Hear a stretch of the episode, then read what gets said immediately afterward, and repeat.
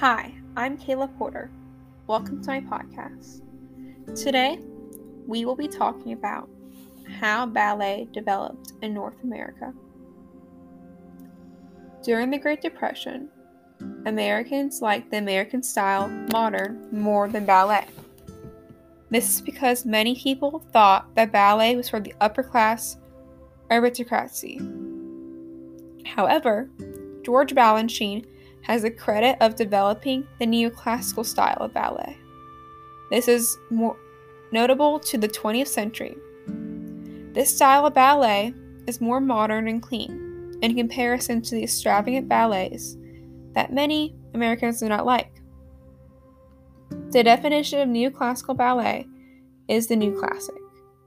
Neoclassical ballets are simple, free distractions, clean, modern while still being classical. Neoclassical ballets include many different speeds, they're free movements, and they have minimalistic costumes. These costumes are commonly just a leotard and tights.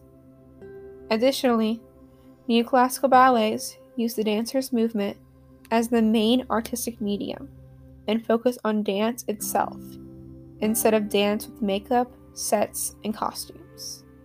So they're more clean for the eyes to focus on just the dancer. Twyla Tharp choreographed Deuce Coupe.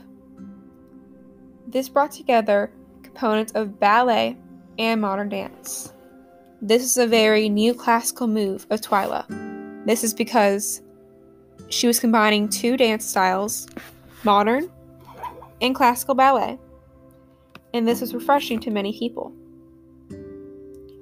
Arthur Mitchell, along with Karel Shook, owned the Dance Theater of Harlem. The Dance Theater of Harlem was advertised as a neoclassical ballet company. Arthur Mitchell was very important for making big strides for black, African Americans, and people of color in American ballet. This is a big change, the more traditional, white demographic of ballet. This new and improved style of ballet was very open, and that can be seen with the exception of Arthur Mitchell into the popularity of ballet. All these changes lead to where we are today in ballet and are part of the ballet timeline of history. Thank you for listening to my podcast.